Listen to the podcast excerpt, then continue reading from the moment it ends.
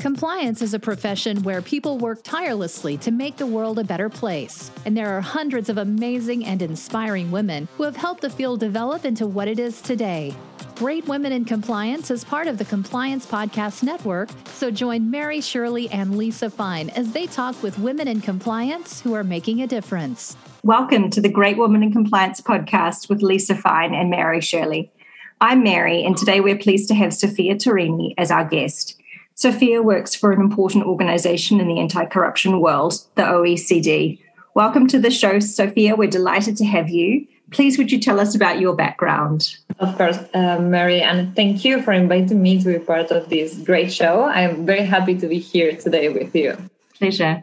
Well, me, um, I'm originally from Argentina, where I grew up and then became a lawyer. I have to admit that studying law was not my first option at all. When I was mm-hmm. younger, I imagined this profession more like what you see on TV, like people fighting all the time in front of mm-hmm. the judge, mm-hmm. and I didn't imagine there were more options at the time, and mm-hmm. that this mm. give you so many opportunities. But well, I follow some family advices, Unfortunately, I got my law degree. Mm-hmm. And first experience in a law firm, I moved to the private sector, and I worked for almost four years as an in-house attorney. I was then mm-hmm. Promoted to the compliance division, um, and I was in charge of the compliance and anti-corruption program for Latin American South. And that was my first experience with the compliance anti-corruption world, even though the topic was not new for me. I was born in a society where corruption was always a big issue. I can remember being just a child watching the news and hearing this word over and over. And today I know that this is not a country or region problem, because you open almost any newspaper in almost any country and you will find a report on one or more corruption scandals. Right. Yet, it is only relatively recently that I become mm. fully aware of the corrosive and devastating uh, effects of corruption.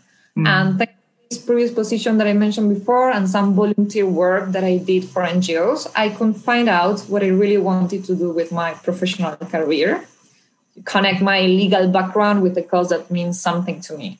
So, three years ago, I decided to do a Master on Corruption and Governance at Sussex University, and I moved to the UK to get my degree. While I was completing this master, I also worked for a think tank in London called IBLF that focuses on anti corruption, business integrity, and development activities around the world. That was an amazing experience and finally, I got my current position at the OECD, where I'm working for the anti corruption division. And I moved to Paris when I'm living right now. Wow. I think a lot of our listeners were just hugely envious when you mentioned that you get to live in Paris, of course, one of the most glamorous and famous cities in the world. Amazing. Uh, you mentioned that you have a master's degree in corruption and governance. What was it like studying in this area, and what's something memorable that you were taught during the course? Well, actually, for me, it was one of the best decisions I ever made, honestly. And I always mm-hmm. to the people that write to me or contact mm-hmm. me. LinkedIn. Uh, at the time, I remember doing a lot of research and mm-hmm. was that uh, there were not so many masters or programs focusing specifically on anti-corruption. Of course, there were, and there still are, a lot of certifications for, for compliance officers. But in my case, I wanted to have a broader picture of what corruption is, where and why it proliferates, and what we can do to tackle it. So I wanted to understand it not only from the legal perspective, regulations and enforcement. I mean, corruption is such a complicated topic that cannot be neatly pigeonholed in terms of particular academic disciplines. And this is why, this is exactly what I could see when I was doing this program uh, in Sussex. The first part of the program was divided in different subjects. We had anti corruption, interdisciplinary approaches, and then research methods.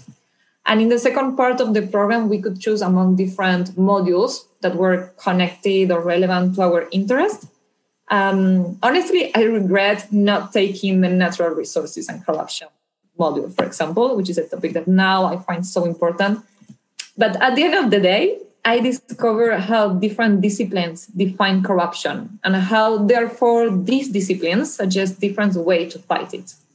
I remember my first class, uh, Professor Dan Hughes said that corruption doesn't have a universal agreed definition. And I was like, how are we supposed to even fight it or do something about this if we cannot even define it? Right. And then I got it, right? Like there is not and there will never be one solution to fully tackle corruption. Mm-hmm. Point. Every actor has a role to play in the fight against corruption, from government, civil society, and companies. What can each of them do? What can each of us do in this sense? Unpacking problems surrounding corruption and exploring solutions. Uh, what I found also very positive uh, about the program that I did at Sussex is that it was not only meant for lawyers. So we were, of course, we were quite a lot of lawyers, but there were also journalists, accountants, socialists, uh, people who studied political science. So a very diverse community, and that enriched a lot the conversations and the discussion. We were all learning from each other's experiences. Most of us had experience in the in the anti-corruption field before doing the master, so we could understand from different perspectives and that is so important when you work in something like this uh, try to understand the problem from different perspectives. Um, and then the program also had a lot of extracurricular activities. We did a trip to switzerland. Probably now it's not possible i guess because of covid but at the time was great. Um, we were pushed all the time to uh, increase and expand our network. So honestly, overall, it was a great experience. And I receive all the time messages from people who want to do it or who are interested in, in doing something connected with corruption.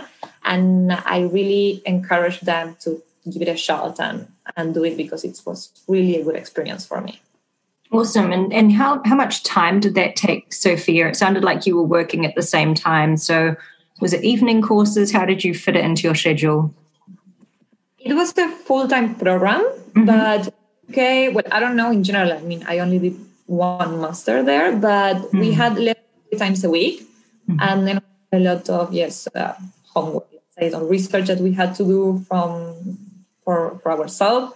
But in my case, and honestly, because I had to work not only on this uh, job that I mentioned before, but at the beginning, I also had a lot of you know traditional student jobs. So it was quite uh, especially when you're foreign coming from a country. So even the prices are more expensive for you. Mm. And it was quite tricky, but at the end, I think you can manage to accommodate the agenda. Uh, you have to be very organized. And for me, clearly, was not was one of the years that I couldn't have a proper social life, for example, mm. but it paid off. So I will not complain. But yes, it takes a lot of time, but I think people can accommodate it. And there is also an option of part time. So I remember I had a, a colleague at the time, a classmate. She was doing the part time program. Mm-hmm. So it's in so and she was working full time. So I think you can, if you want to do it, there are options, I think. Mm-hmm. Perfect. Thank you. And you also have a particular interest in the role of youth in the fight against corruption. What have you learned about this subject? Yes, um, as I mentioned before, uh, we all have a role to play if we want to have a more equal and fair world to live in. And of course, we, because I consider myself also a millennial, the millennial generation, we all have a role to play as well. Um, I said I grew up listening to my parents and my grandparents complaining about how corruption was destroying the country, how all politicians are corrupt, and how you cannot trust anyone. And at the end of the day, what happens with corruption is that it creates this sense of hopelessness and resignation that things will never change and we have to get used to it and survive the way we can. Uh, because things are like these companies do businesses like this contracts are assigned like this and you know you have to get used to it. And corruption increases division between citizens by increasing inequality poverty and reducing trust so I think we have to engage in a conversation with youth to highlight that young people have the power and responsibility to change their futures and the culture for the better in their countries and not relying only on what they have been told or are expected from others to do. So we are seeing a lot of changes, right, in different aspects, pushed and led by young people, from climate change to diversity, inclusion, gender balance, and corruption, integrity cannot be the exception, and it is not. Indeed, international organizations like the one I work for, but also others have already noticed this. For example, UNDP is running this FairBiz program. It's a project for promoting a fair business environment in ASEAN. And I am an advisor of the Youth and Entrepreneurship platform. This platform has the objective of supporting young people to start out in their careers as employees or establishing their own business by providing them with skills, training on ethics and integrity. And there has been a great reception of this kind of programs among young people. The same, the OECD in the last GACIF, GACIF is one of the biggest events uh, in the anti-corruption field. Um, the OECD gave an important space to youth. Indeed, the opening panel of young leaders addressed critical challenges in the interplay between integrity and green growth, governance, social, social justice, and debated the role of young people in shaping a fair political system, a more equitable business climate, a more yes, transparent society. So overall, what I'm trying to say is that we as young professionals, um, the next generation or the current one, we cannot play safe and accept things are the way they are. We cannot be conformist about something so important, and we must talk and demand a more ethical and transparent, transparent society. Wonderful. I, I completely agree with you. And I think the generation that we have in place, perhaps more than any that we've seen before, has been particularly strong about uh, activism and voting with their feet when it comes to social justice issues, their place of work having meaning for them. And so we are perhaps better positioned than historically ever before for the new generation coming in to take a stand against corruption. And we know that it is something that cannot just be changed in a few years. It will take literally generations. Um, but there's no better place to continue the fight than than the here and the now. So I'm glad to hear that there is um, a, a, youth movement. There is a cause for it, and um, it's cool that you have a particular focus area in that, Sophia. So I'll watch with interest um, any sort of findings or um, studies that you have in that area that, that focus on um, what the youth, who will, of course be the leadership of tomorrow, what they bring to the table.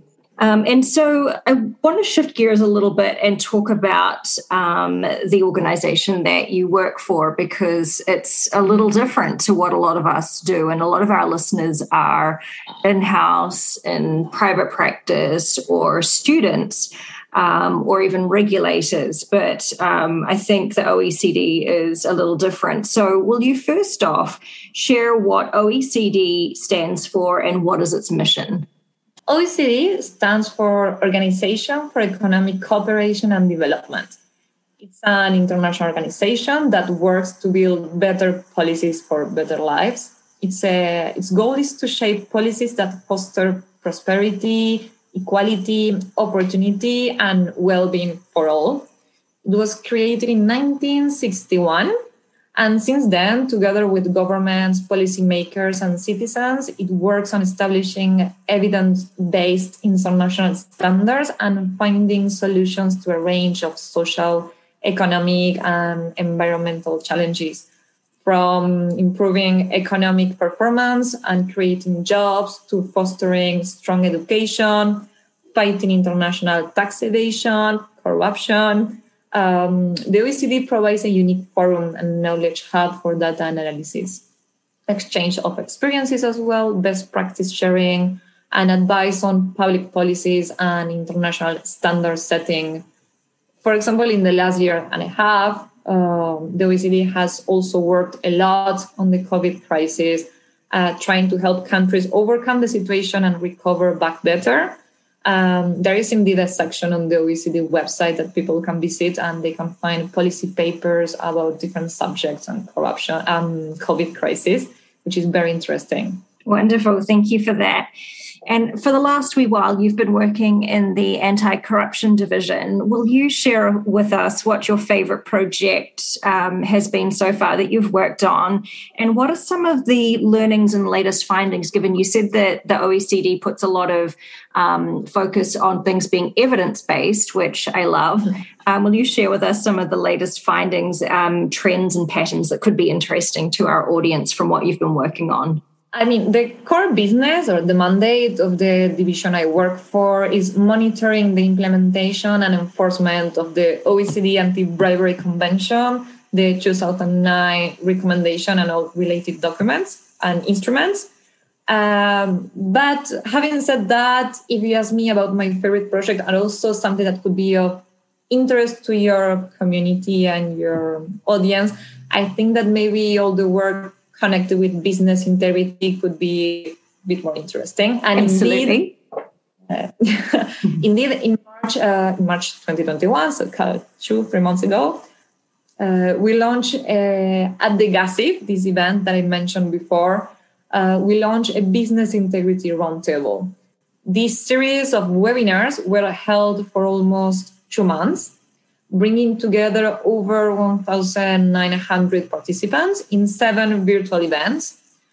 Um, the series included a two part global roundtable, three regional roundtables, and two thematic sessions. And it acted as a forum to promote good practices and catalyze trust in business. Topics covered include business integrity trends, incentive, challenges, and innovative approaches to implementation. The goal of the Business Integrity Roundtable were to understand business integrity challenges, study drivers, enforcement, investor priorities, supply chain pressure, identify good practice for public and private sector, and had the information to initiate other activities, especially from the OECD perspective developing evidence, standard setting, trainings, and peer reviews. So I can testify that discussions were really enlightening and open. Uh, colleagues, but also relevant stakeholders to the business community had a place to discuss about these challenges they face every day and how they are trying to reduce the risk of corruption. So I could maybe mention some trends and conclusions that we heard during these sessions that some of them will not be new for you, Mary, probably you will not find them that surprise, that surprising. But then mm-hmm. there are trends or conclusions that we heard that maybe will help us to find the path to the next steps in the fight against corruption globally. So it will not be a surprise if I say that focus on enforcement remains key, and it is probably still the reason number one uh, for companies to set up their compliance programs, especially in regions like where I come from, Latin America. It's very clear how corruption and scandals have triggered criminal laws and compliance reforms, and that remains a fact. Uh, but countries are also starting to explore new incentives. So, not just sanction mitigation and criminal liability, um, stakeholders are also asking and demanding governments to find new and innovative ways to tackle corruption, exploring, as I said, new incentives, what they are, what works better, which countries could implement what. Uh, combination of legal and social standards create new demands for companies also covering anti-corruption. And the word ESG, well, the letters ESG, uh, have been there all the time so for organizations like the OECD or others, sometimes it's, it's a bit more difficult because every area has its own expertise.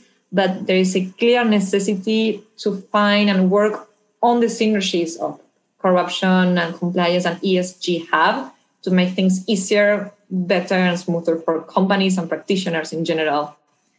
There is also a great concern on SMEs and supply chain. Uh, also, I think this is not new companies are really worried about how reducing their exposure to corruption through their supply chains and third parties, how to improve compliance management in the supply chain.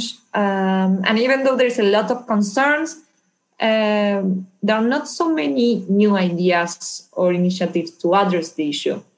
So this is something that clearly needs further work and development, and organizations like the OECD and others could probably provide a lot of support on that.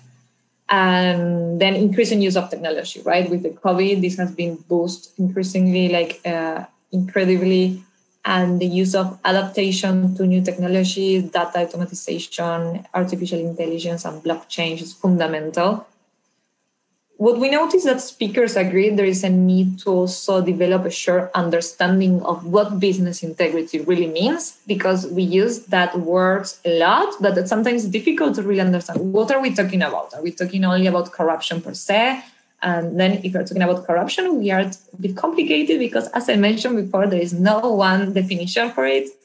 Or does it include other topics as well like sustainability environment uh, human rights? So there is a need to have a more kind of shared understanding of this. Um, companies also claim a lot for regulators that it would be useful to have a harmonized, compatible guidance from different countries and law enforcement officials.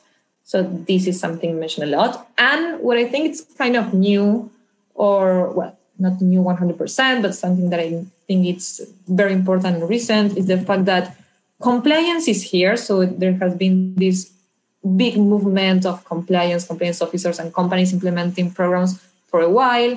But the next step is about measuring those programs. How can we know that these compliance programs are effective? How can we measure the culture change in the companies? And how we can we help law enforcement officials who have to analyze those programs to understand that they were actually efficient when they are investigating a company?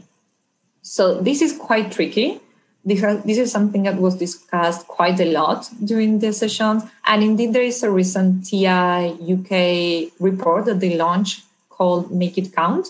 And they talk about this as well. Like they explore why and how a company ought to measure the effectiveness of its approach to anti corruption. And the report analyzes also what is understood by measuring effectiveness and highlight practical considerations and I think there is a lot of work to be done on this subject. Um, that was raised a lot, not only for companies, but for law enforcement officials again and governments to also enhance capacity to assess quality of compliance. Um, and finally, governments should also improve their own anti-corruption performance based on risk assessments. So there is a need to improve anti-corruption policies, performance, and enforcement in general and the need to keep working and increasing the engagement between governments and companies on business integrity agendas, support SMEs, but also companies operating cross-border, as well as collective actions as well, which is always an important topic. So I would say those were kind of the key highlights that I could raise, but there's a lot of work that will be coming soon from the OECD and other stakeholders and partners organizations. So there's still a lot to do, but there is some kind of light. Wonderful. Well, there was a lot packed in there, Sophia. What a lot of great information. Um, and I, I, found it striking that you said, um, you know, sometimes we find out information, but we don't always have the solutions to hand immediately. And I, I think previous OECD studies that stick in my mind have been the consistent finding that when it comes to corruption issues in um, organizations, it is very common, the vast majority of companies that are involved in corrupt activity, that senior management was either implicit or at least aware of the um, the bad behavior occurring. And so that's kind of easier to work with right? So we know that oh management is typically involved in this. This means we need to target management make sure that they're getting trained make sure that we're not waiving training for them.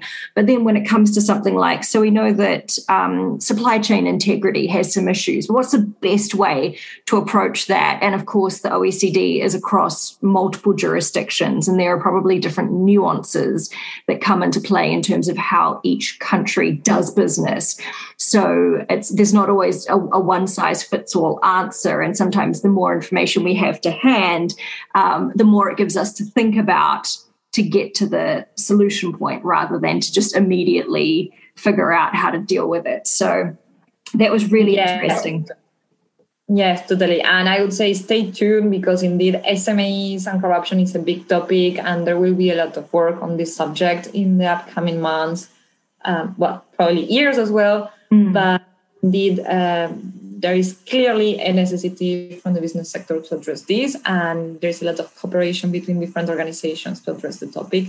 We at the OECD have launched, talking about SMEs, we have launched a tool for SMEs to assess their own uh, anti-corruption processes. Mm-hmm. So this is a very short and it's a very friendly user for companies that are small or medium to mm-hmm. assess done to understand how they can improve it. Uh, they can find it on our OECD Asia Pacific website on anti-corruption. Um, it is very useful, and things like this that are easy to understand, that um, that are focused and meant for companies of specific size and resources are very important. And then all the capacity building and awareness raising that we can do from organizations like OECD, but also from the same big companies that are operating and dealing with these companies is also fundamental. Um, but for sure, there is much more work that needs to be done and that will be done hopefully in the coming months that uh, things will will find their way, I think.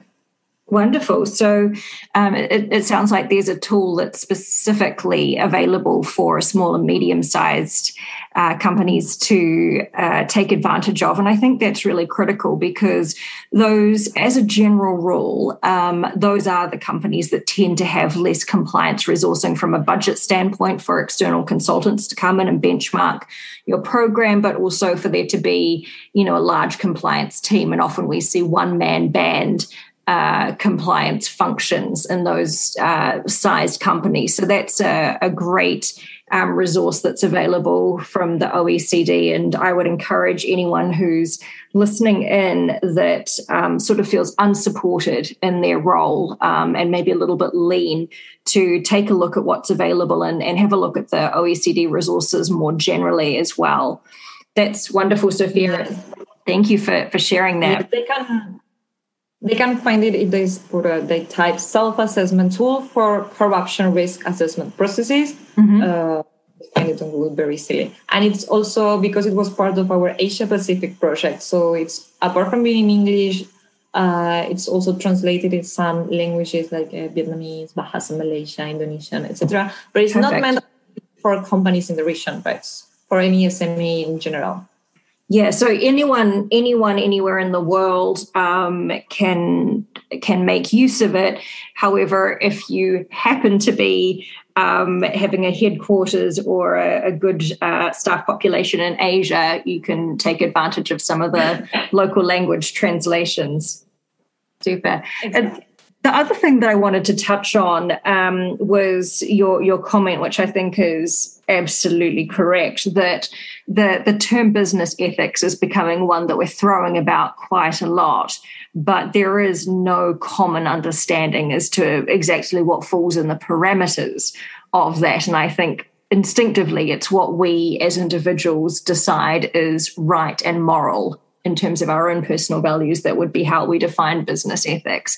And i think that is something that's going to be um, of increasing importance in the near future for the compliance profession. Uh, i just argued in an article um, a few months back the, the case for even how we treat our stakeholders. People who apply for jobs at our companies our um, our staff within companies, third party stakeholders that we deal with, simply how we treat them and with respect arguably falls under the term business ethics. Anything I, I believe, my own personal um, sort of thoughts on this at the moment are uh, compliance functions are becoming more and more interested in what could negatively affect our reputation. So, reputational risk being part of the official compliance portfolio, and then encompassing what you spoke about earlier, Sophia, the ESG topic. Arguably, the social aspect of that comes into play in terms of how we treat each other as humans, the amount of respect that we give each other, whether we take advantage of customers. For, and so the example that I used in the article was hotels that charge resort resort fees as part of the, the package cost, whether or not you take advantage of the um, additional benefits provided in the resort fee, you still get charged it anyway. And so we would ask, how ethical is that to charge people for something that they weren't able to make use of or wouldn't have enjoyed? So I think that's a, a, a great um, question that you've put forward today, one that uh, I've certainly been thinking on a lot, and, and I, I don't have an answer for at this stage, only what my own feelings tell me, which is not really the most the best empirical evidence that we could put forward. What what Mary's tummy says, but um, I, I, appreciate you putting that forward today to to get minds thinking about. Um, one, what is what is business ethics? What does it encompass, and how can we come to some kind of common consensus about what it means, uh, not necessarily as a world, but at least in our own organizations, so that when we have expectations as a compliance function, how do we um, how do we feel comfortable that our colleagues know what our expectations are? Yes exactly. I think that we we don't have to assume that we all understand the same when talking about specific subjects and that's very important. That's something that also was raised during these conversations. Um, esg or business integrity or corruption these are like broad topics and we need to have these conversations to understand. We are all in the same page sometimes mm. and assumes or take things for granted. Mm-hmm. Absolutely. Well, Sophia, my final question for you today, and we have a lot of um, students and uh, young professionals who who listen into the podcast, and uh, as well as veterans, which I find um, incredibly complimentary. Um, what is your advice for anyone listening right now who thinks, oh, this sounds pretty interesting what the OECD does? I could make a real difference in the world. What would be your advice for anyone who's thinking that they might like to work at the OECD? Okay, uh, first of all, I think fundamental is English. This might be obvious, and even though that French and English are both uh, official languages in the OECD, but also in other international organizations, you can be a French native speaker, but if your English is not really good or advanced, it's going to be very tough for you to get a position at the OECD. So I would say that's very important. Of course, knowing other languages is also very useful for all the regional programs that we, we do. So that's a plus. But English, 100%. So I would say that's first thing to do. Then um, understand why you want to work there and what area in particular. Wanting, I mean, I think a lot of people who study law at some point of our career, we all want to work like United Nations, for example, or something that's more like international, and that's uh, great. But you have to be able to explain why you want to work in the organization and where exactly, because it's so diverse and there are so many different things to do and so different, so many different departments. Then you have to be clear about your objectives and goals and why you're applying to that position and then highlight your skills and your knowledge and explain how that relates to the position and the general work of the division that you, you want to be in. Um, fundamental, like in the case of the anti-corruption division, there is this anti uh, the, the convention, the anti-bribery convention that I mentioned before. So if you're applying to a position there, you must have read the convention. Um, also be aware that it's a very competitive process. So once you apply to the position and if you pass the first screen, then you will have to go through all the exams and the interviews and the panels. So it takes time. Uh, you have to be well prepared. And as I said before, there is a technical part of the process that you have to study and be prepared, but then you have all the more soft skills that you have to demonstrate that you you're capable to, to cope with the with the work that we do. And this is the same for any any division. And probably this is the same advice i could give for anyone who wants to work in other similar organizations. Something very useful for me when i applied the first time was to speak with people who already work at the oecd or work in the past. So don't be shy. Reach out to people write to them on LinkedIn, go to events. Well, now it's a bit more complicated, but if one day we can go to events again, go and speak with people. That's what I did. I, I knew that the head of my division was speaking at a, at a conference, and I went to that conference and I spoke to him. So I would say to people, do the same. Uh, add all the people you want on LinkedIn and send them messages. most of the times people is people are very nice and you will get responses and if you don't don't feel bad keep trying that's something i think it's very useful because uh, when you speak with someone that can share his or her own experience you can better understand why you want to get that job. Um, and then i would say finally keep trying because as as i said before it's very competitive and sometimes you might not get it the first time. But the fact that you are rejected once doesn't mean that you cannot have it. So you should keep trying if that's what you think uh, if that's the job that you think it's best for you if this is where you think you belong to then keep trying keep applying. Every time you apply to something you learn a lot throughout the process anyway and it's always an enriching experience. So and this is very important especially for someone who wants to work in anti-corruption right? This spirit of not giving up i think it's very important for people that that want to do what we are doing uh, sometimes it can be a bit disappointing right that you work so hard mm-hmm. and it's, so difficult to mm-hmm. to tackle and it takes so long that mm-hmm. often changes are minimum and you cannot see them in the short term so at the end nothing worth fighting for comes easy so whether you are doing it from the OECD or you're working from an NGO, a law enforcement agency, a company, or studying about the subject, um, how to reduce corruption and build a fairer world, then it is always worth it anyway. Absolutely. And a wonderful way that I've heard to reframe it um, has been that every rejection brings you one step closer um, to where you're meant to be. So, um, agree with Sophia. Having grit um, has been shown to be a, a, key component, if not the number one, for success. And um, you're absolutely right. I mean, we we can reach out to people for a number of reasons. And for a number of reasons, they may not uh, get back to us, but don't let that deter you. Um, what I have found typically is um, almost no one will ignore a message that compliments them. So, if you really want to open the door, think about what you can genuinely say that praises or recognizes someone that inspires you and send them that compliment. What I what I, I think um, is is less likely to get uh, you know almost a 100% response rate is you know if you ask for a favor or help or for them to do some kind of work. But if you want to start a relationship um, open the door by saying something very complimentary about the other person. Um, as we know not that everybody is a narcissist but people really enjoy hearing nice things about themselves. And so it can be very difficult even for the, the busiest of people to um, to ignore um, a, piece of outreach from even a stranger that uh, is is complimentary to them in some way.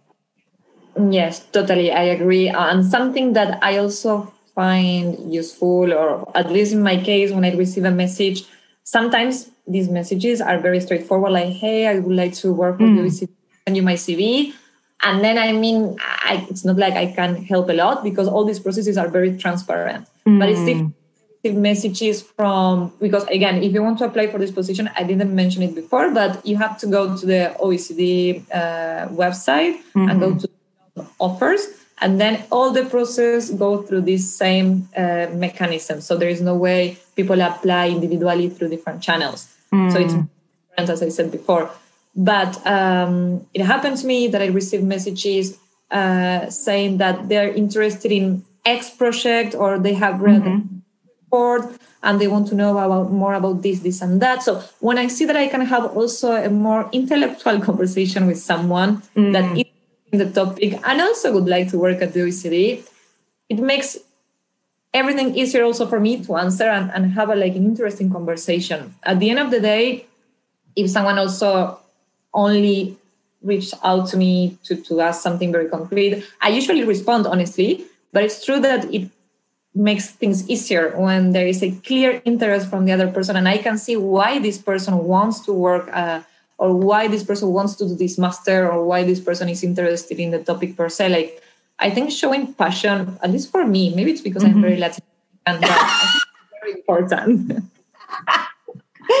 that is hilarious. I love I love the the the Latin American sort of fire for things, right? And the emotion, the investment. Oh, I just think it's gorgeous.